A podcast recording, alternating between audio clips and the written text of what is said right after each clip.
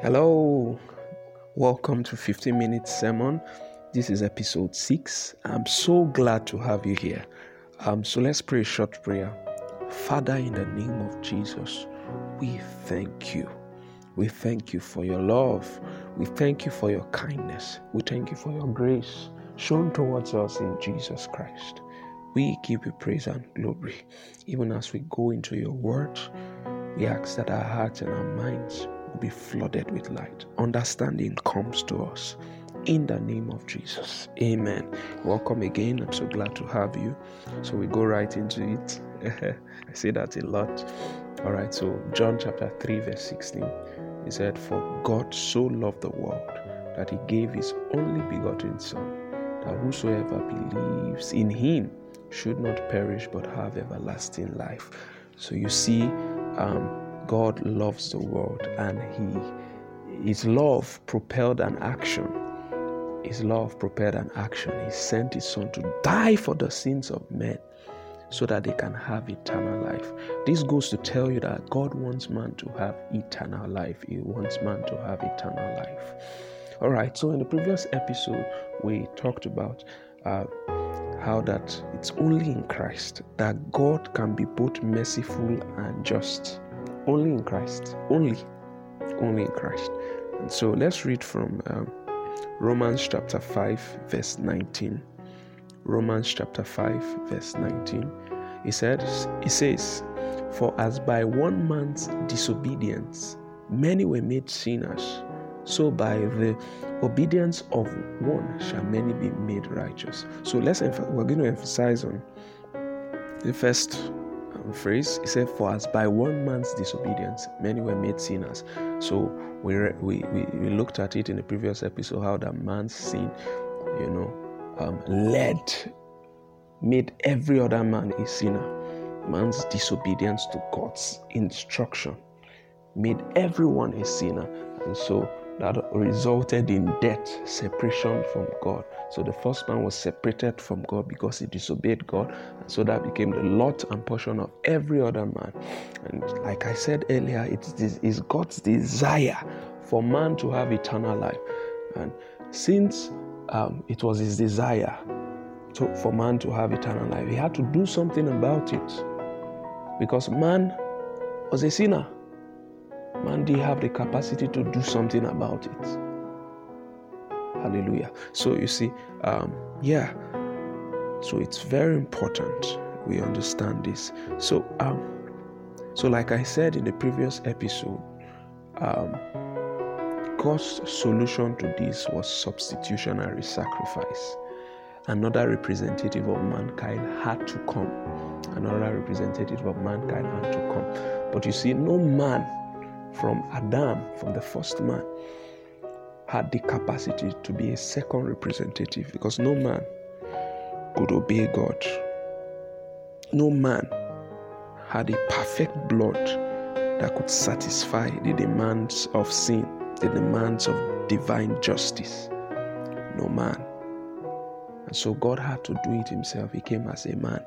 You know, many people struggle with this idea. well, it's not an idea, something that happened. Many people struggle with this idea of uh, can you say God became a man? Well, he did. You believe God can do anything, right? yeah, he did. He did. But one thing he couldn't do was to forgive the sins of man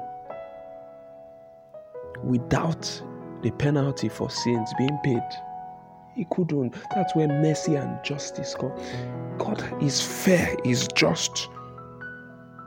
And so he had to provide a sacrifice for sin so that he can forgive men. So he's both merciful and just.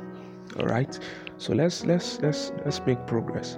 Um, uh, so, like I said in the previous episode, God doesn't forgive sins because you said you are sorry. He forgives sins. Sins can only be forgiven until blood is shed. All right because God had said it that the day you disobey me, the day you eat of that fruit, you will die. That was the divine verdict for sin. All right?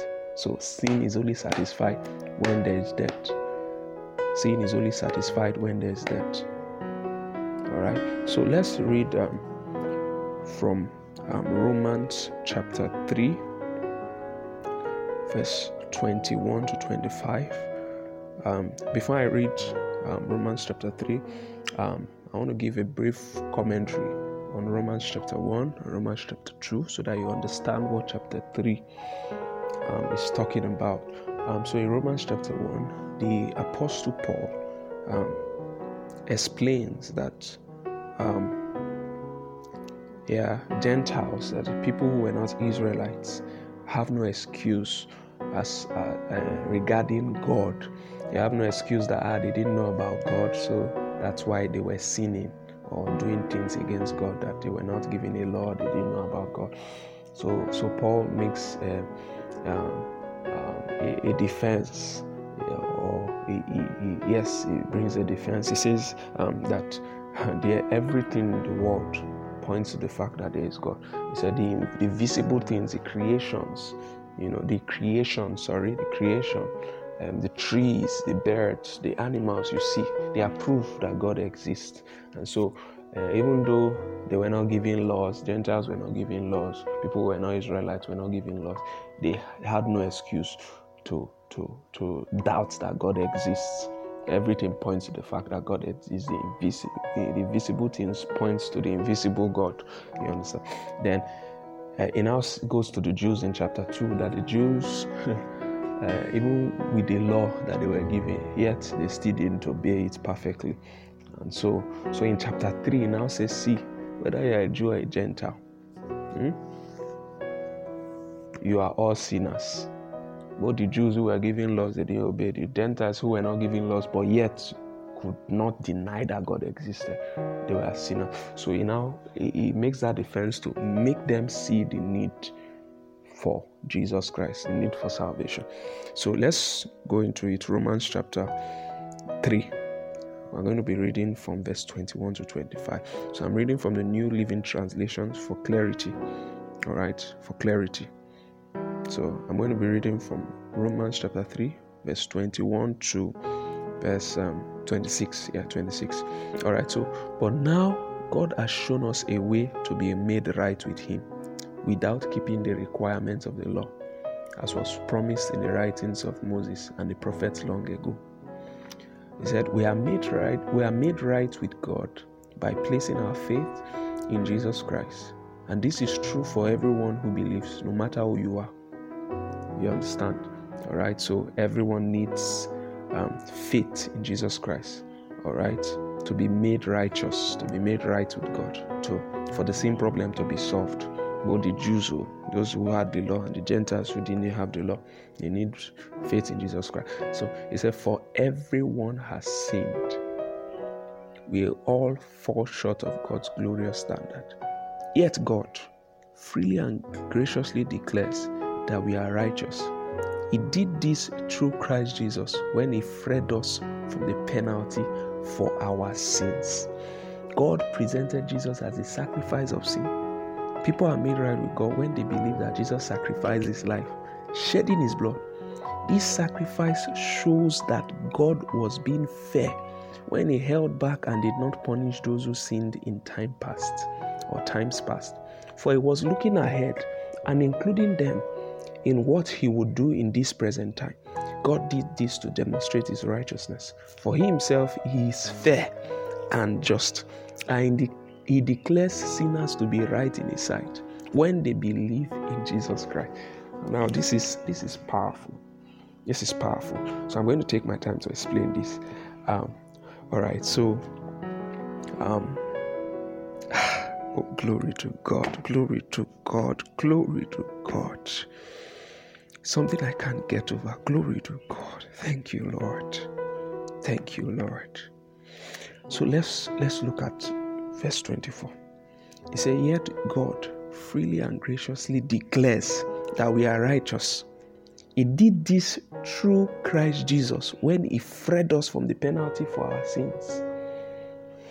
God presented Jesus as a sacrifice for sins. Oh, a lot to talk about from this. All right, so you see, um, there had to be a sacrifice for sins, a perfect sacrifice for sins, a perfect sacrifice for sins. God, sins couldn't be forgiven until blood was shed. God did it in Jesus Christ. He did it in Jesus Christ. So Jesus Christ shed his blood for the sins of men. Now, um, someone asked me this question once that, okay, if you say Jesus died for the sins of men, so what about those who lived before Jesus came? Now, this question was easily answered here in 25. He said, For God presented Jesus Christ as a sacrifice of sin. People are made right with God when they believe that Jesus sacrificed his life, shedding his blood. This sacrifice shows that God was being fair when he held back, right, and did not punish those who sinned in time past. For he was looking ahead and including them in what he would do in this present time. Wow. Wow. So, um, in um, in um, in the KJV, you see it, it, this uh, the phrase it uses there is forgiveness of sins in past, in times past, sins in times past. All right. So um, this is how the, why the sacrifice of Jesus is a perfect sacrifice is because that sacrifice is an eternal sacrifice. So that sacrifice both covers for past sins, for present sins, and for future sins. All right. So um, the sacrifice deals with sins in the past. That is, people who believed in God's promise of salvation, people who believed in God's um, promise that He would send the Christ to die for sins. So, in other words, the gospel was actually preached years before Christ came. All right? So after Adam's sin, God began to preach the gospel. So people knew Cain and Abel, they heard that message that salvation was going to come. So anyone who believed that message before Jesus came, all right, was going to benefit from his sacrifice. Next, his sacrifice was perfect because he also deals with the sins of the now. All right? So, the now in Jesus' day, that is, believers, people who believed in Jesus while he was still on the earth. All right? His, the sacrifice of Jesus was going to, you know, work for them. And then also for future sins. All right? That is, um, um, the believers who people who be, who believed or who will believe in Christ after He ascended to heaven. That's us. That's us. We're not alive when Jesus was on earth. All right, you were not born, but His sacrifice still, um, you know, affects you, affects your sin because His sacrifice was an eternal one. All right. In the next episode, I'm going to explain how that His sacrifice was eternal and that makes it perfect. So you see, his sacrifice was a perfect one. It was a perfect one. It was a perfect one. It was a perfect one. Let me read it again. He said, "For that's uh, Romans chapter three, verse twenty-five." Said, "For God presented Jesus as a sacrifice of sin. People are made right with God when they believe that Jesus sacrificed His life, shedding His blood. This sacrifice shows that God was being fair when he held back and did not punish those who sinned in time past. For he was looking ahead, including them in what he would do in the present time. God did this to demonstrate his righteousness. For he himself is fair and just, and he declares sinners to be right in his sight when they believe in Jesus. So you see, that is how God can both be merciful and just. So he wants to forgive sins, but there has to be a sacrifice of sin. And so he did it in Jesus. So God is both merciful to your sins and is both just by satisfying the demands of, of sin. Can only be merciful and just in Christ Jesus. Only in Christ Jesus. I want you to listen to this episode over and again to understand it. One listen may not make you understand it, so you should listen to it again. Thank you. God bless you for listening. I pray that understanding comes to your heart. in the name of Jesus. God bless you.